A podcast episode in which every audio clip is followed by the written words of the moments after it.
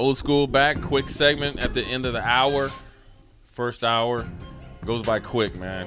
You know, we're gonna start this part. We're gonna get this podcast uncut, Kenny. I know you don't drink and smoke, but we're gonna get it somewhere to where we can really get loose and just chill, man. Get you know, on a Monday night or something. On a Monday night? Might as well. Just go somewhere and just so we have two mics, a couch, a little crowd. Let's do it. Do it, and then when we don't, we'll interview people. But one thing I wanted to ask you about, Kenny, or comment on, was the big announcement where Nebraska is, with the fan support, throughout the state of Nebraska, not only for football, but for volleyball is obviously taking off. And obviously with John Cook and the Nebraska volleyball team has done both locally, which is obviously in the state of Nebraska, and nationally, has brought a lot of attention to the state of Nebraska.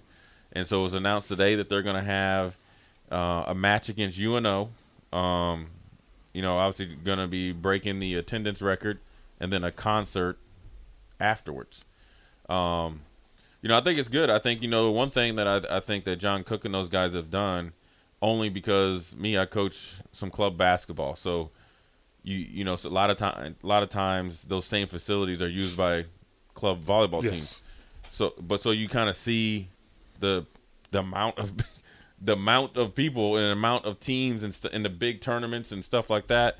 And if we're ever traveling in the airport or coming back, or if I'm traveling, period, you see teams coming into Omaha, mm-hmm. or I was most likely in Omaha to play. So I think they're influenced both on local volleyball, or in especially women's sports in general, but local volleyball nationally has really taken off, and I think the university is doing this to number one. Obviously, Trev said they wanted to have the record, but then also I think it's a way to pay back, but then also to still build on this tidal wave that seems to be continued to get better. I think also that Nebraska is starting to become, I wouldn't say America's team as far as volleyball, but everybody loves, when you have the University of Nebraska, what they've done, John Cook, and then Omaha, like if they have, Final Fours mm-hmm. there and stuff like that, I think it brings a lot of attention to the state. So I think it's a good partnership and a big announcement, and it's something that, I wouldn't say is long overdue, but something that you can see on the horizon. What do you think? Well,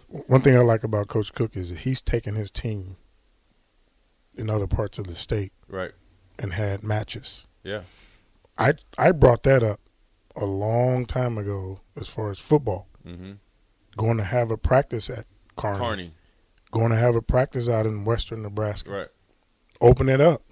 Yeah, even if you're out there just doing 7-on-7. 7-on-7, skill or not a full practice maybe, because you just never know what people will be put on the on social media. You can be vanilla. But you can go out there and get a ton of individual work done.